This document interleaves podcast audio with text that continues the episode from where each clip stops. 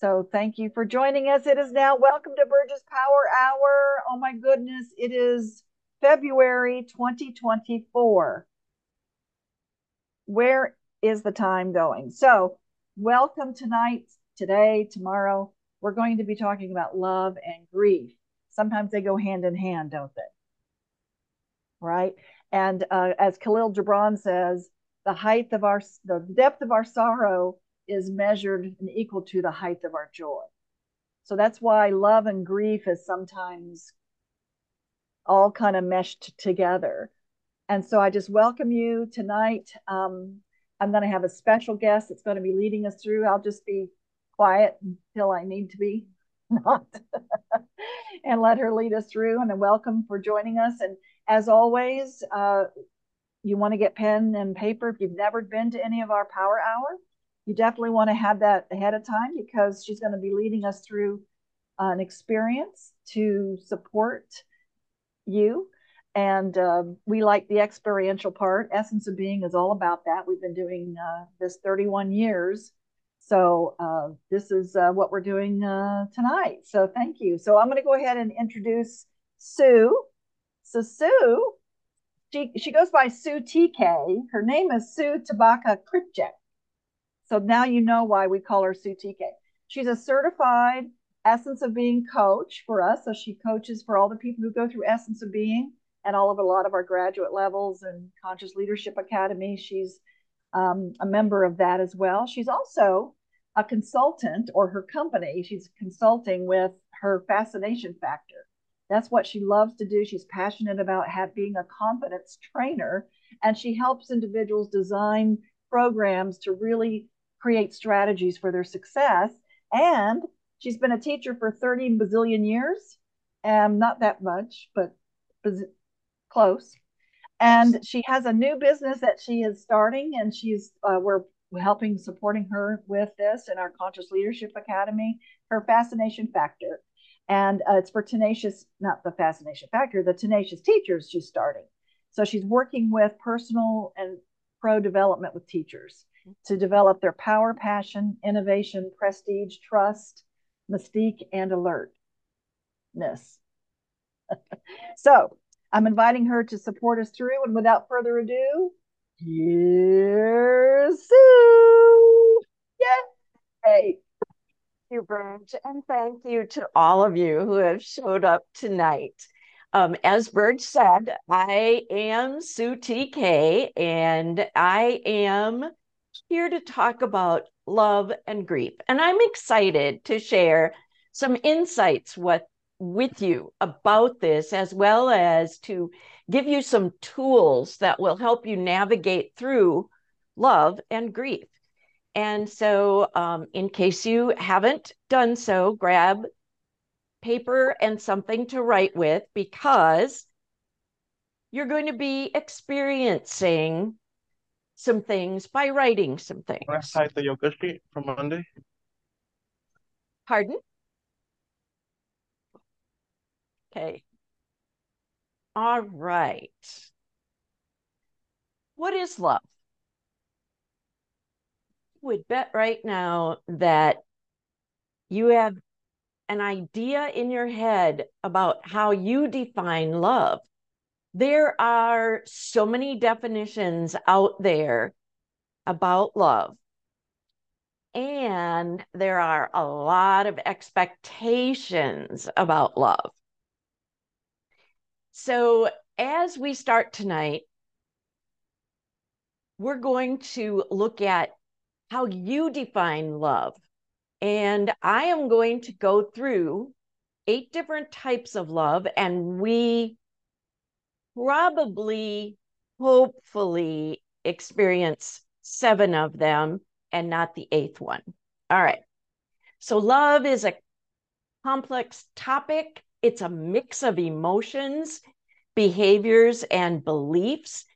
And most of the time, they're associated with affection. They're also associated with protection and warmth and respect for others. And they're also about principles and ideas. Or animals or religious beliefs or things like, I love ice cream. Well, do I really have an attachment to ice cream? I hope not, because I probably weigh about 500 pounds. But the best definition that I have heard for love is this love is anything that nourishes you. So think about that. Now, if you are in a relationship with a partner, a spouse,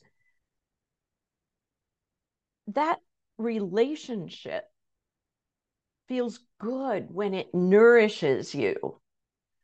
Another part of that definition is anything that helps you feel a sense of connection, a sense of belonging,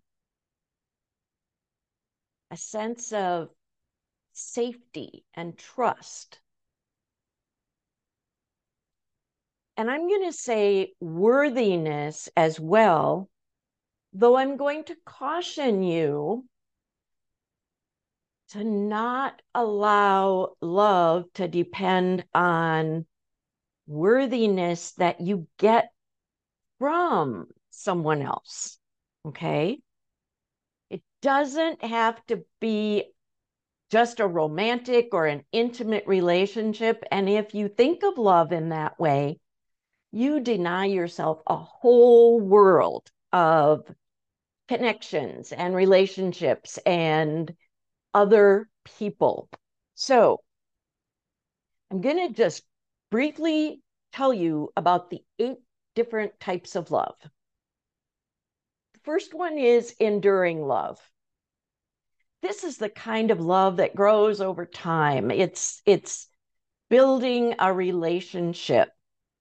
And that relationship can be physical or emotional or intellectual. It doesn't have to be a marriage or you know a ceremony or anything like that. It's the kind of love that grows stronger because you face challenges together and you support one another and you continue to grow. That's the big part of enduring love. All right? The second kind is universal love and this is the one where you know we're all human beings, we're all connected. We're a part of something that is bigger than just us. So that's universal love. For example, you know, you might be part of a group that you love. It, third type self love. All right. This is the good, healthy love that incorporates making decisions and living intentionally. So, self love, you eat healthily, you maintain friendships, you contribute to society, and you take care of yourself, both physically and mentally.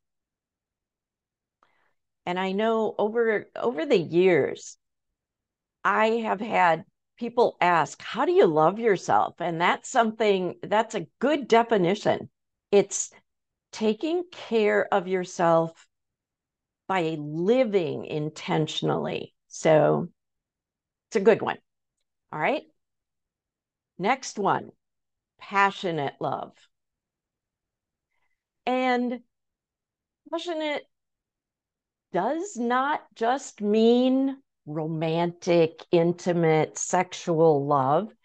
It's a state of intense longing to be in union with another person, but still maintaining your individuality.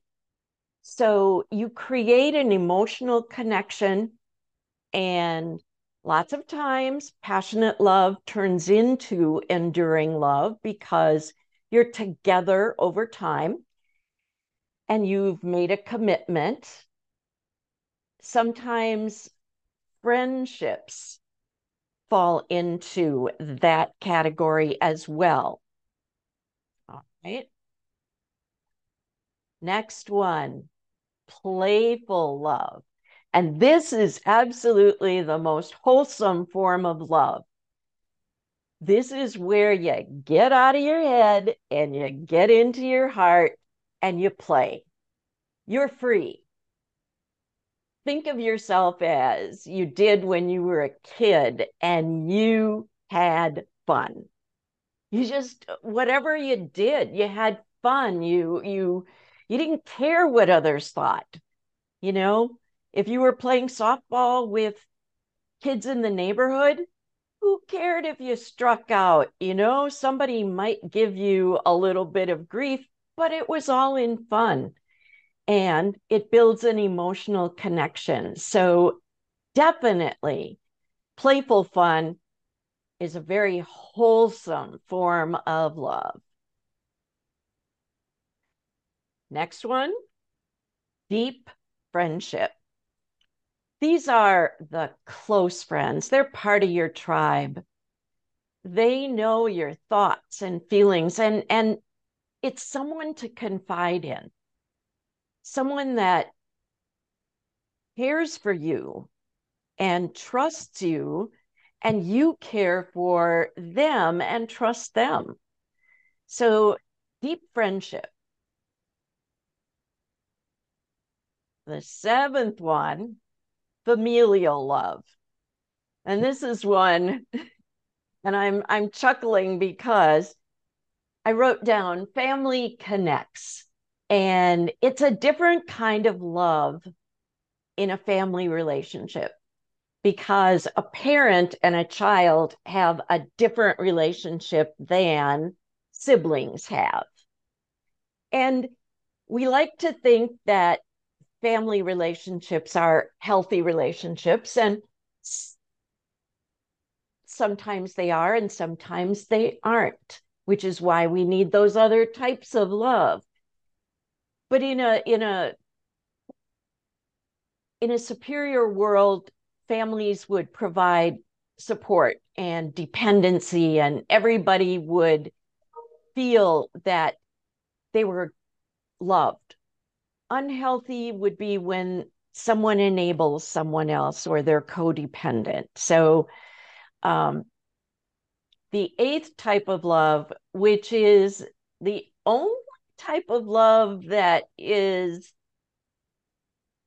oh it's it's one i'm not comfortable with but it's obsessive love. And that's because it's not about love. It's about controlling. It's about thinking that if you control someone, you're going to get their love. And this is the one where it's unhealthy, it's toxic. Um, this is where when someone needs validation so badly that hey can you hear me? obsessing about it. They keep going back to an unhealthy relationship. So those are the eight types of love. All right.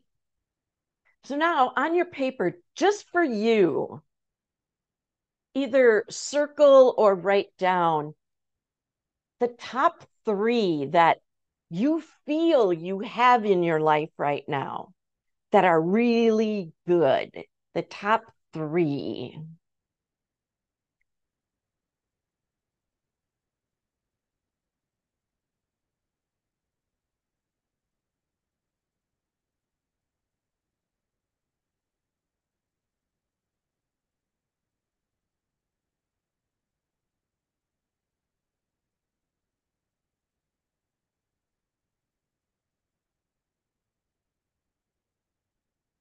All right, I'm going to continue on. And I hope that you could see yourself in at least seven of those. If, you know, we don't, I don't want you in the obsessive kind, but that's just me. So, all right.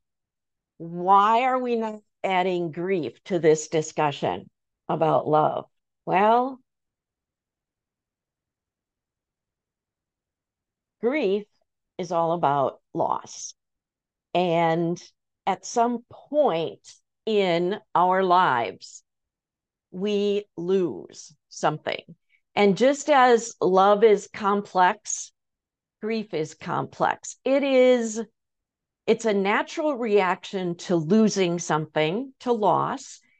And if you lose any of those things that are good about love, you're going to experience sadness.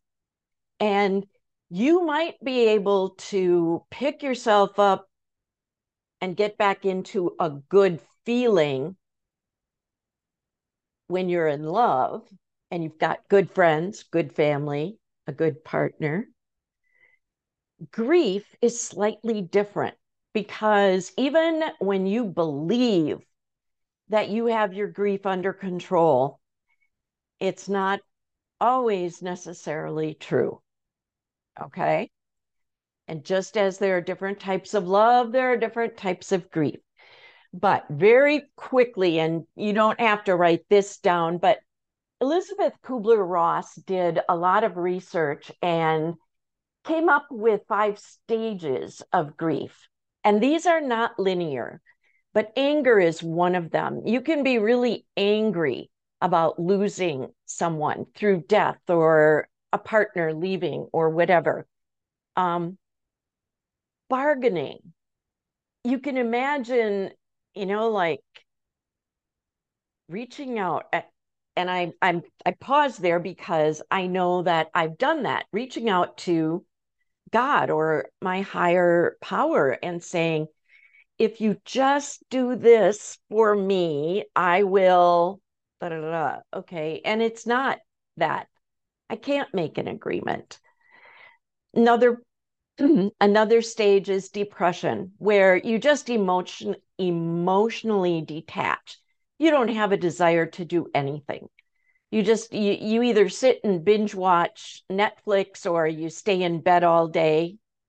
Um, you have acceptance, embracing the reality even though the pain is still there. So, denial is, of course, the first stage.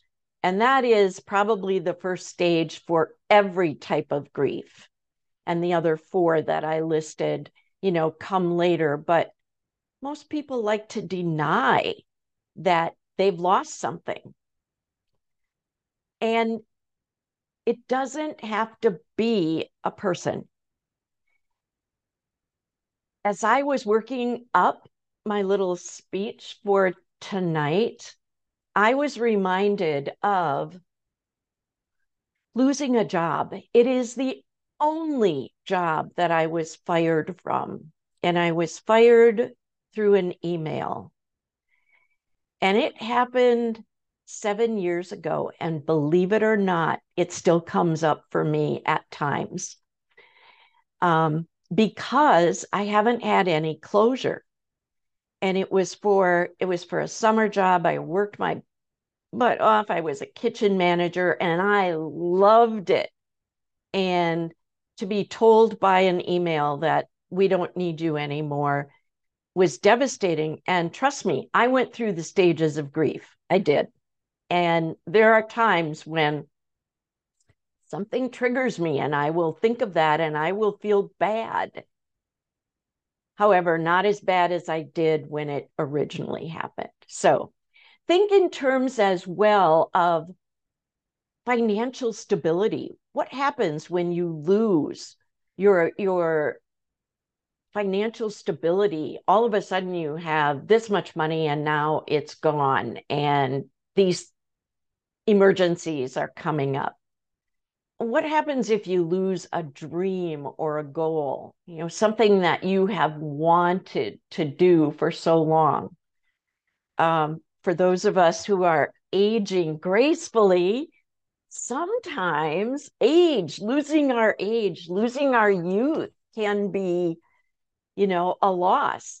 And there are times when I look in the mirror and I see my sister, and she's five years older than me. Anyway, I see my sister and I think, what is she doing here? And it's like, no, I'm getting older as well.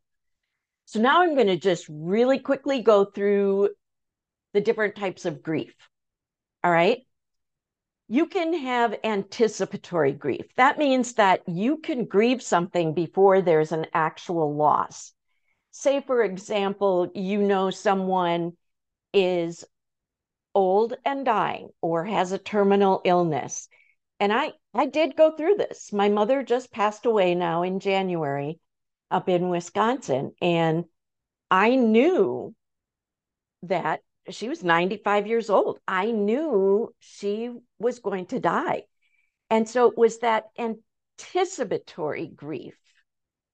Um, however, I did allow myself to enjoy the time that I had with her. Okay, another one is abbreviated grief. And this is where, if you've done your grief in the anticipatory stage and you've kind of worn yourself out from grieving, um, you might not grieve as long. It's abbreviated. And we all have different timelines. There is no timeline for grief. Another one is delayed grief.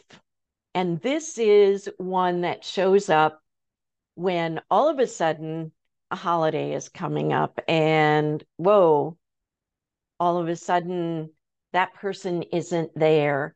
Um, or you might be so busy handling all of the responsibilities of planning the funeral, writing the eulogy, all of that, that you don't grieve until later. It's delayed. Another type of grief is inhibited grief.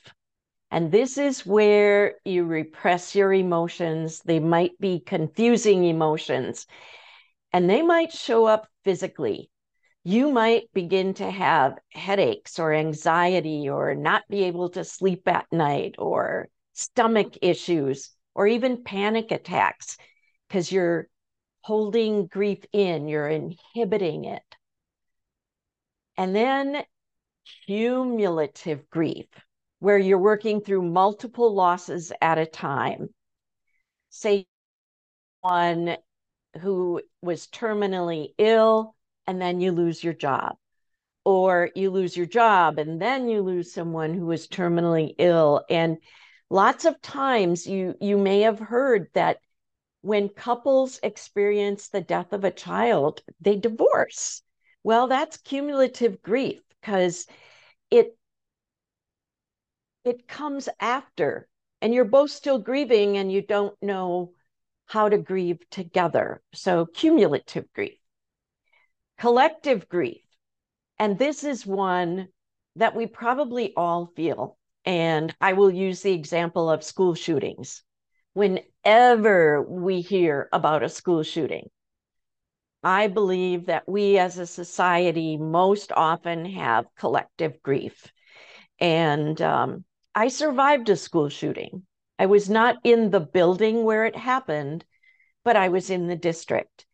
And let me tell you, every time I hear about another school shooting, I go through a little bit of you know, a day where it's just like, yeah, I it's it's not normal. It's not normal. So those are the types of grief. All right. That was a lot of information to digest. I know that. And so we're going to try to process some of the things that you just heard. So I want to encourage you right now. I'm going to give you some prompts and I'm going to have you do a stream of consciousness writing. And what that means is with the prompt, you just write whatever comes to mind. There is no right or wrong. Um, and then we're going to debrief. I'm not going to leave you hanging. We're going to we're going to talk about what comes up for all of us. And so feel your feelings. All right? Ready? All right, prompt number one. I need a love partner in my life to do what? Okay. I need a love partner in my life to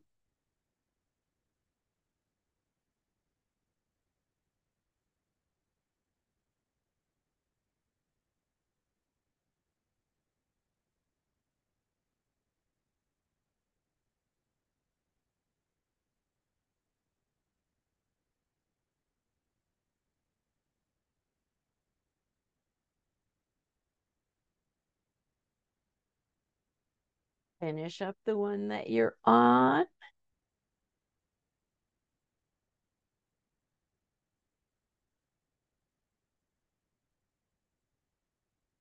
All right, next one.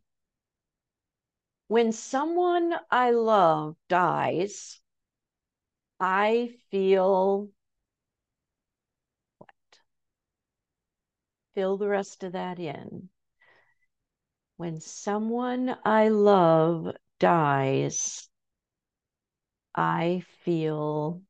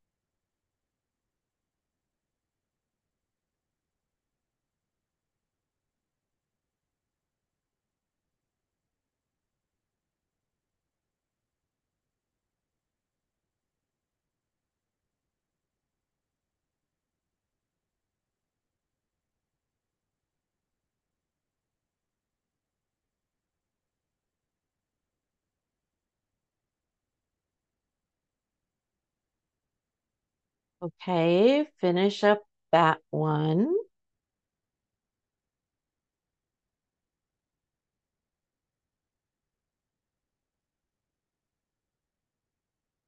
The last one is when my spouse or my partner, friend, or pet leaves me, I feel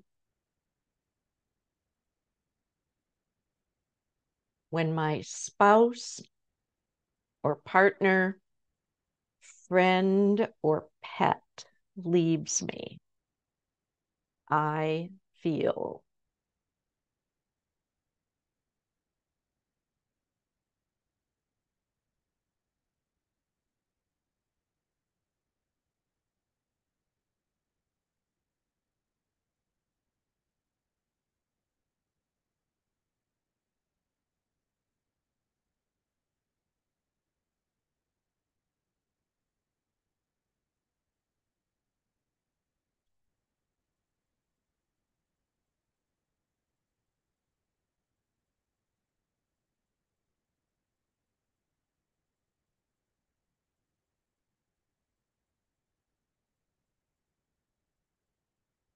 Okay, finish that up.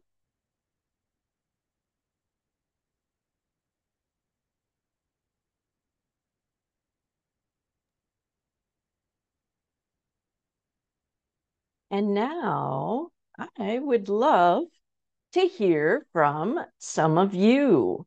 What came up as you were writing the answers to those?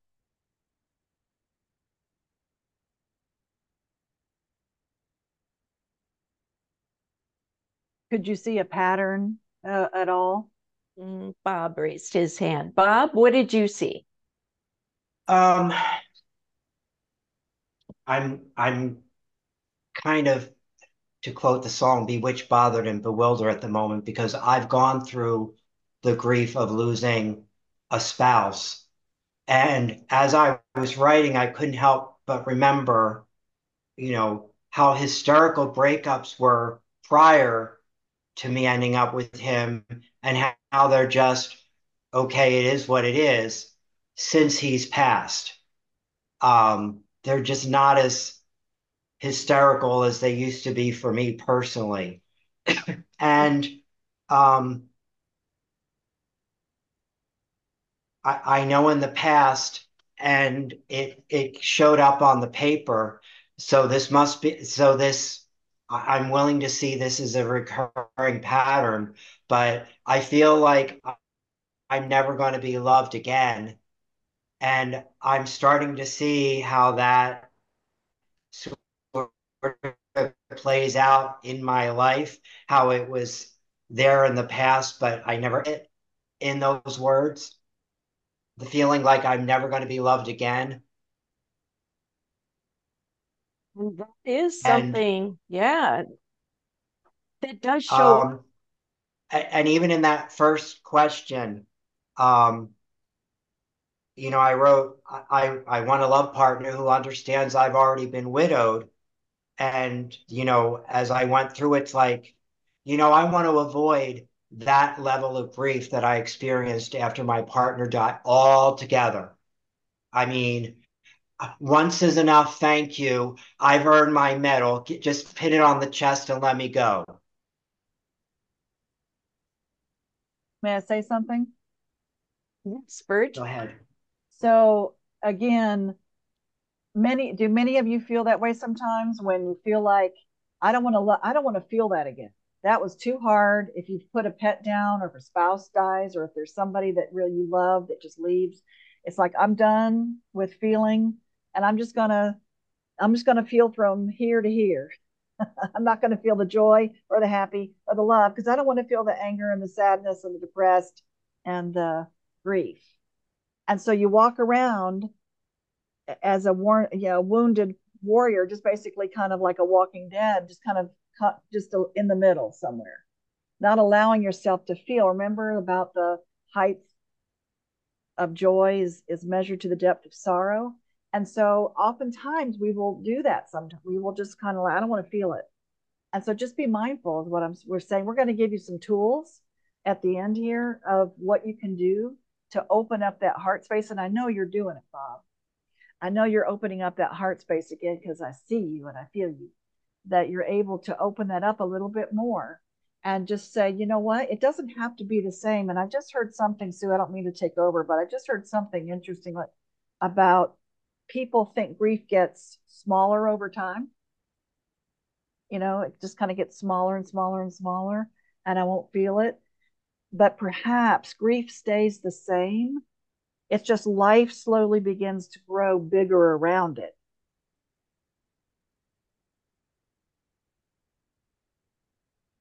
And so it's up to us to choose do we allow ourselves to feel as much as we can and be um, authentic and real. So that I'll hush with that. But orbiting in love, I'll talk about, or Sue will talk about later about mm-hmm. that.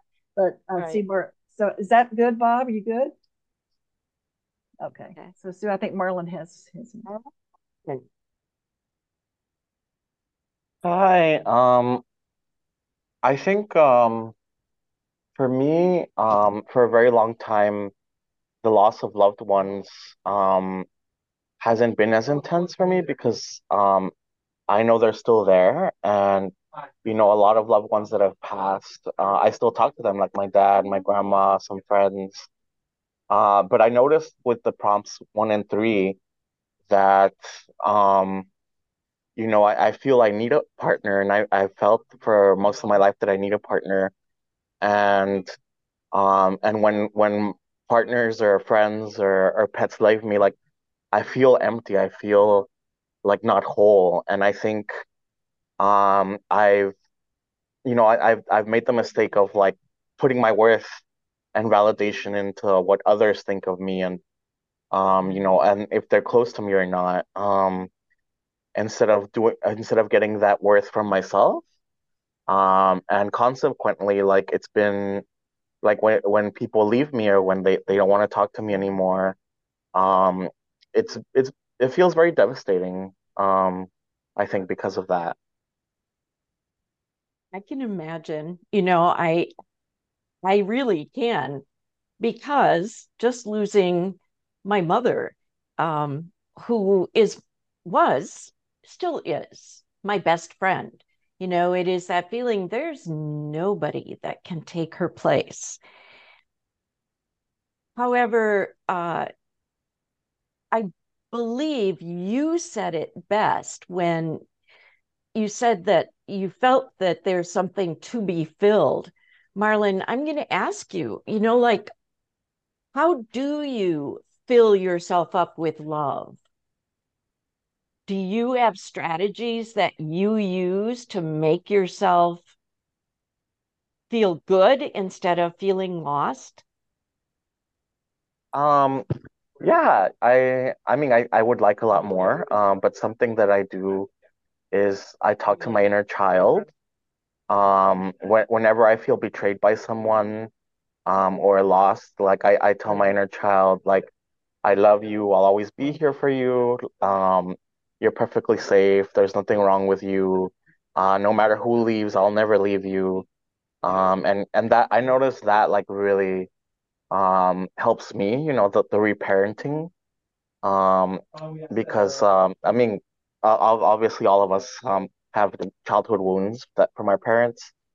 Um, and you know, a lot of time they they you're just doing the best they could. Uh, they didn't mean to hurt hurt us. Um, and yeah, I do that. Um, or I I do mirror work. I look at myself in the mirror, and I tell myself nice things. And um, I also um watch my internal monologue. You know, and when whenever something happens, whenever I make a mistake, or I or something happens that I don't like, you know, I I I tell myself, "Hey, you did the best you could. Like it's okay. We can try again." Instead of um being negative and, and mean to myself, you know, like you, you idiot, why why did you do this? Uh, and I I notice in our culture like most people talk like that to themselves, you know. And I certainly did, but you know, I I've noticed a huge difference, you know, when I'm more loving and compassionate to myself instead of judgmental and condemning. Sounds as if you have some really good strategies that you are using. And that shows all of us that it's possible. I like that, Marlon. Thank you for that input. Has anybody else ever had any of those feelings, issues? Burge? Yes, may I say something else? Yes, you I'm may. Thank sitting you. on my hands, you know. Uh, yeah, something that Marlon said, um, and of course, Marlon, with Essence of Being, honey, you've come a long way, absolutely. So I'm just loving to see how you shared that. So thank, thank you. you. Thank that, you, that, yeah, thank you. That you're embracing that more and more. So that's awesome.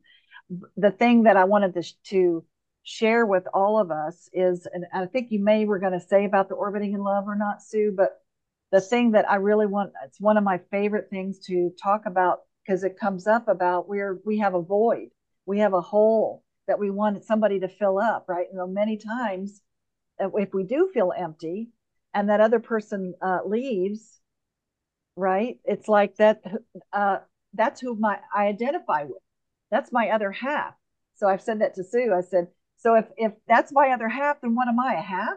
A half person? So we identify with other people. We say, please love me. Please love me to prove to me that I'm lovable. And when we do that with people, of course it's devastating if or whatever we're we're we're projecting that on. Of course it's going to be devastating when they're not there. Because then that means you're not lovable. Or now where do I go? Who am I going to be with? How can I fill that up? And so the concept of orbiting in love is instead of falling in and out of love, because when you fall in love and fall out of love, it falls. Gravity hits it. And so orbiting means you're a whole and complete person within yourself. That way you're going to attract another whole and complete person to you. And what you're going to create together is the synergy. It expands. You become an us right, Sue? You want to tell them the one plus one right. equals three? One plus one equals three because you want feeling of being whole just as you are. It's your birthright. You're you're full. You're you're whole and complete. And it's it's it's vital for your mental health and your physical health that you know that because when you know that you are whole you're able to accept love in a different way i i believe anyway i mean it's like my family, the first time that I went up north to take care of my mother, and I was gone for six months, and my husband was by himself, my family called me to see if Tom and I were doing okay. And I said, Yeah, we're, you know, we're fine. We're fine. We're comfortable enough with each other that we don't have to be attached at the hip. We don't have to give up ourselves to be us. We just combine uh, one plus one equals three. And it's a good feeling.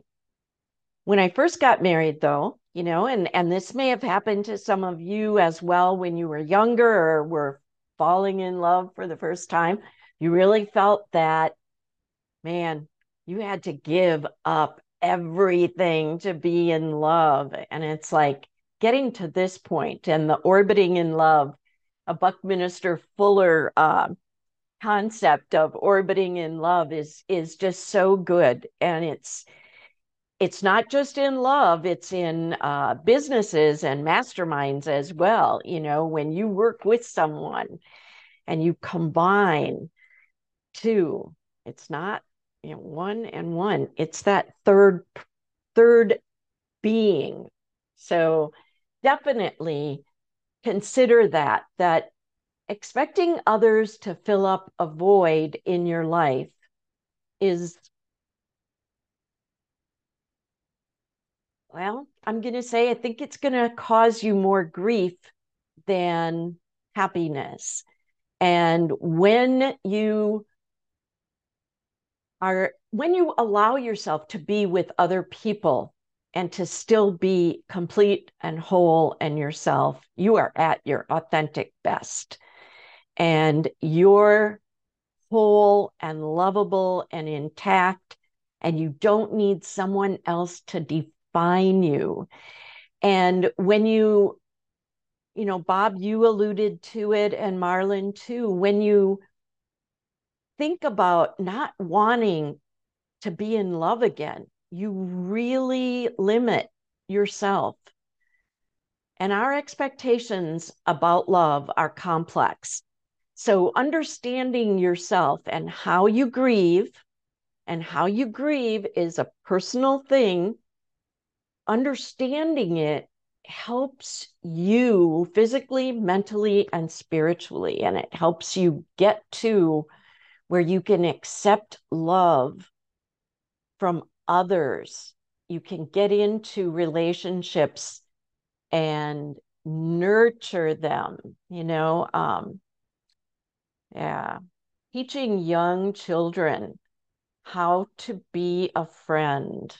Oh my. I don't know if you're a parent or if you've ever tried to teach a youngster how to be a good friend. It's sometimes very painful because as young children, they're more selfish. It's me, me, me.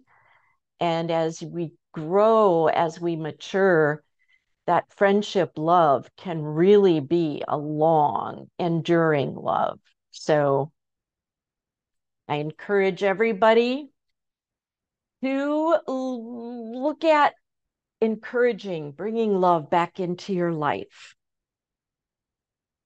All right. I have some tools that I am willing to share, but I want to make sure that there's nobody else who wants to bring anything up. No? All right. The first thing that I want to share is affirmations. And the affirmations that I'm going to give you are affirmations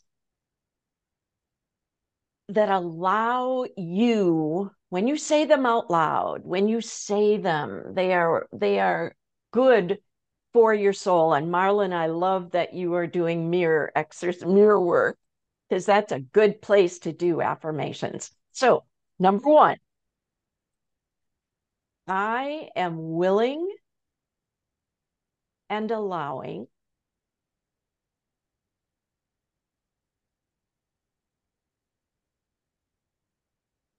to release the need to release the need to blame or shame myself. I am willing and allowing to release the need to blame or shame myself.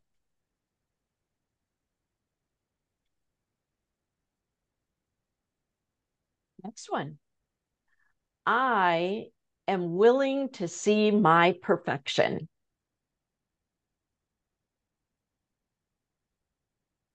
I am willing to see my perfection.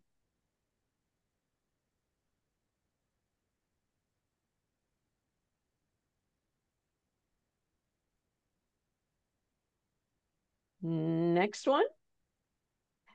I withdraw my energy and focus I withdraw my energy and focus from the past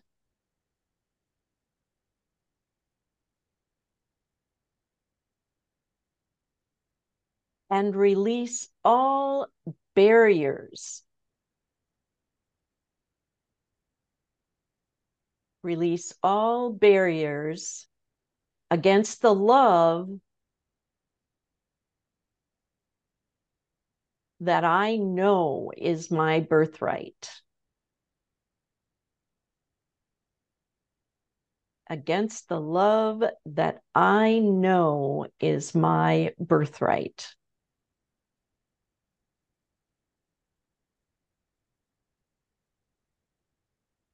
And this last one is such a good one. I pray for the highest good of all concerned.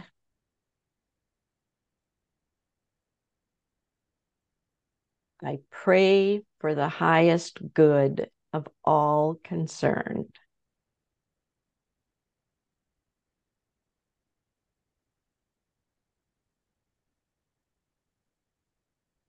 And if you have some kind of an issue around the word pray, you could just say, I intend. Okay. All right. Thank you. Marlon.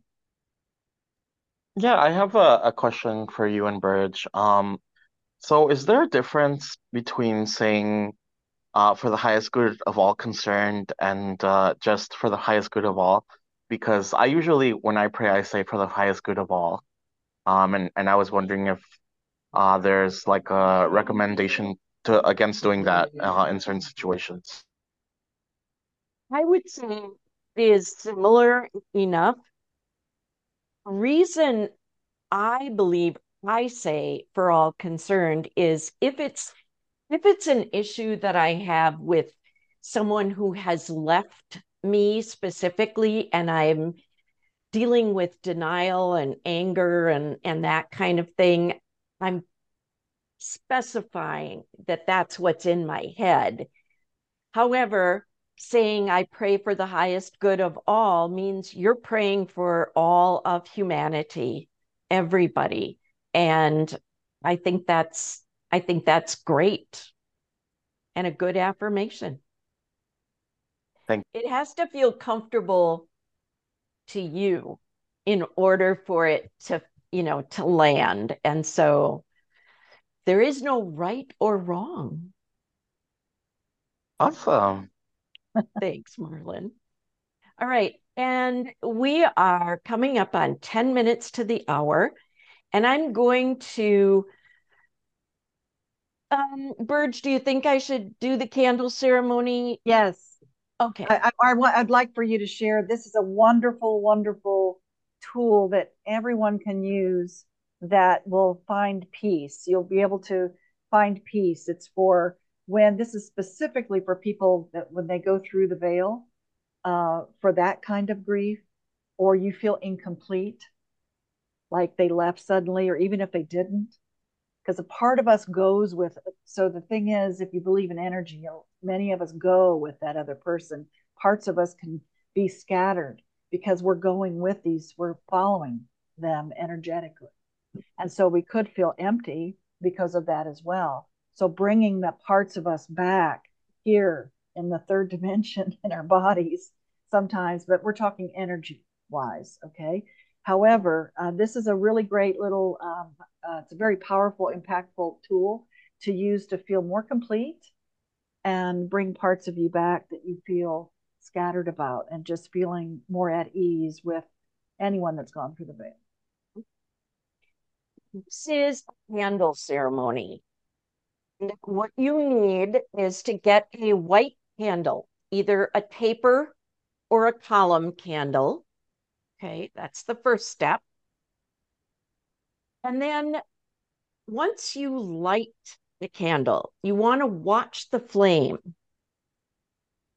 and call the name of the person pet who has left you, whatever. Okay. You want to call the name and watch the flame because you will see the flame rise. You'll see it rise. And that's like the presence, the signature. And then you want to ask questions out loud. So if you have something that you wanted to ask and didn't before the person went through the veil, transitioned, graduated, or you have something that you want to say that you didn't say, that's when you do it.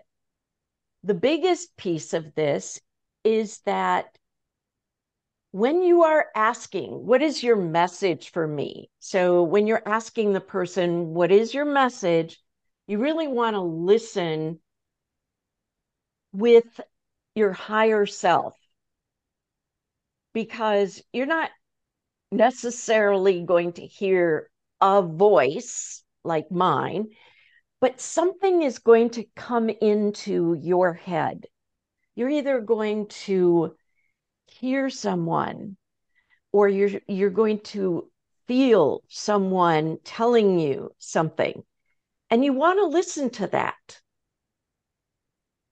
And you want to allow it to come in. And when you feel that that is complete that you're not feeling or hearing anymore then you want to open your eyes and blow out the candle and say, We are complete for now. We are complete for now. So, to just so add to that, there's a demarcation. So, you want to just say whatever you want to say and allow yourself to feel. And you can be angry, you can be sad, you can be, are you okay? Are you not okay? Why did you leave? I don't know what I'm doing, or, you know, I hate you, I love you, I, whatever the feelings are, you allow it just to flow out and not think about it. But you say it out loud. And then that's when you close your eyes. When you feel complete with that, you close your eyes and you say, What would you like to say to me? What is your message for me? And that's what you get in your heart. And in mm-hmm. your mind and just trust it. It. And and it is a very it's a very powerful little ceremony. I shouldn't say little, it's a very powerful ceremony. It's not a little ceremony because when you complete it, you have a sense of peace. And that's that's the goal. You want to be able to be at peace, whether it's to ask a question or to tell them something. So that is um, that next piece. All right. Any questions about anything that we have talked about so far?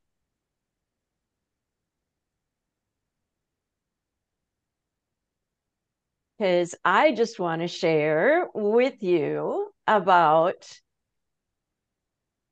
Essence of Being and the Conscious Leadership Academy. And right now, I am just going to.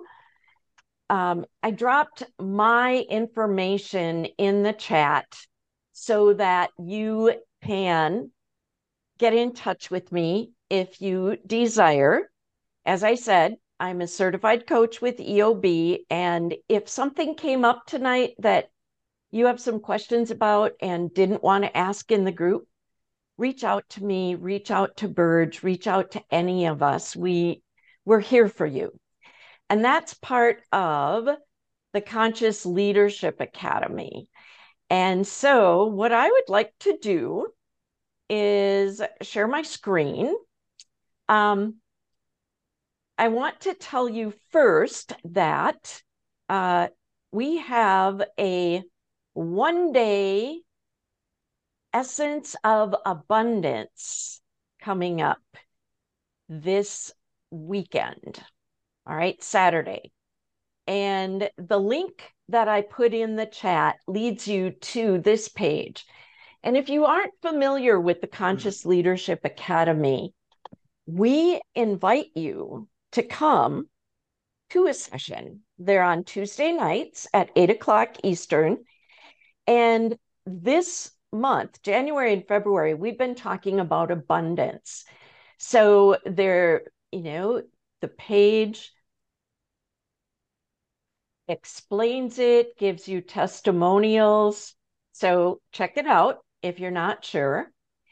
And once you're here, you can go to the CLA live events, and that is where you see that the 24th Essence of Abundance is in person.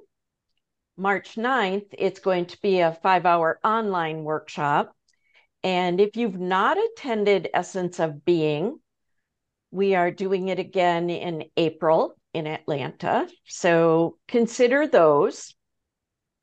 And then the other piece that I want to mention is if you click on the Essence of Being page, we are doing High Vibes on the High Seas in October. And my husband and I have already signed up and we are looking forward to it. Um, if you've never done High Vibes, it's an extension of the different things that we learned in Essence of Being, Passionate, Mastery, but you don't have to have done those. It's it's just I don't know how to describe it, Burge. It's so good. You know, I went and now I'm going to be able to do it on this cruise is it's going to be awesome. So just briefly back to CLA. Um, so I, I just wanted to share that. But briefly, what I wanted to share with you is that the Conscious Leadership Academy is truly a second family to me. Um, the love and the support that I receive from all of my partners in this whole CLA mission is unparalleled. It's it it helps keep me focused on how I'm showing up consciously in the world. And as Burge shared with you earlier, you know, this um I am looking at uh my tenacious teachers. I have started this personal development program to show teachers how valuable they are. Um, they've gotten a bad rap and and they're you know they're struggling and so essence of being has taught me so much and CLA continues to teach me. I'm a work in progress. So I definitely want to thank everybody for being here tonight. I want to thank Burge for having me and for offering the added insight because I'm a work in progress. And She helps me. She's she's a fantastic mentor. So she helps me along the way. And um, I look forward to connecting with lots of you. Reach out to me, send me an email, shoot me So- a So. Sue, let me just in- uh, interrupt you because everybody is going to get you. Everybody's going to be getting an email if you registered for this call tonight. You'll be getting an email in the next week or two uh, that will give you an opportunity to book a strategy session with Sue. So she'll see her picture and say, "Hey, talk to me." So she'll have um, uh, offers for you just to have 30 minute free strategy session in the next week or two, especially if some things came up for you tonight. We don't want to leave you hanging. Uh, and you don't have to wait till you get the email, like she said, but just be looking for that and just take advantage of it. And also take advantage of our Tuesday nights uh, calls that we have. It's free for people to come in one time just to experience what all this is about as far as our Conscious Leadership Academy. So you can come in and do that for for free on a Tuesday night at 8 p.m. Eastern. And next week, I just want to say next, uh, not next week, next month, our our next Power Hour. It's always the third Wednesday of every month. And next time, March 20th, mark your calendars. We're going to be playing with conscious relationship. hmm Yeah, because we're going to be going into our relationship, being conscious. We're conscious leaders empowering others to create a win-win world. That's what we're all about. And we, uh, you know, we've taught on six continents, and there's people all around the globe. It's a global community. So we invite you to come play with us. And next time it's going to be about conscious relationships. Now that we have love and grief that Sue masterfully moved us through. Is there anything else you want to say before I say thank you, Miss Sue? Thank you for reminding all of us about March 20th. Um, these are great little sessions, and I, it's a great community. I can't say enough about it. So I'm grateful for this opportunity. Thank you, Sue TK. We really appreciate you. Let's give her yay, a round of applause. It's awesome. Thank I hope that you. you Thank you. Thank you. I accept that. Thank you. Very well done. And until we meet again, if come play with us, we invite you to come su- just be supported. You don't have to do this alone. There are Mm. people out there in the world that really can be authentic and conscious and support you in whatever your vision is. And it just all you have to do is say, Yes, I want to play. And it's uh, Absolutely. we're out People there. need people need people. We do. We people, do. People who need people. Barbra Streisand. Yep. are the luckiest people In the world. the world. I'll leave you with that. Yes. All right. Oh my mm. gosh, and ringing in your ears. But we, we love to play because play is is necessary. Yes. And even though you may feel love and you may feel grief, you can also feel joy and play and love and embrace all of it as a whole person. Thank you, Sue. Thank you all for joining us tonight. Until we see you next time, Love you. to focus on expands. Thanks, Burge. Thank you. Thank you. Good to see you, Kate. Thanks, Kate. everyone. You too. Thank you for sharing. Bob. Happy. Bye. Thank- Thank you. Thank you. Thanks, Burge you. and Sue. You're welcome. You're welcome. You're welcome. Oh, Sue. Okay. Stop. Let's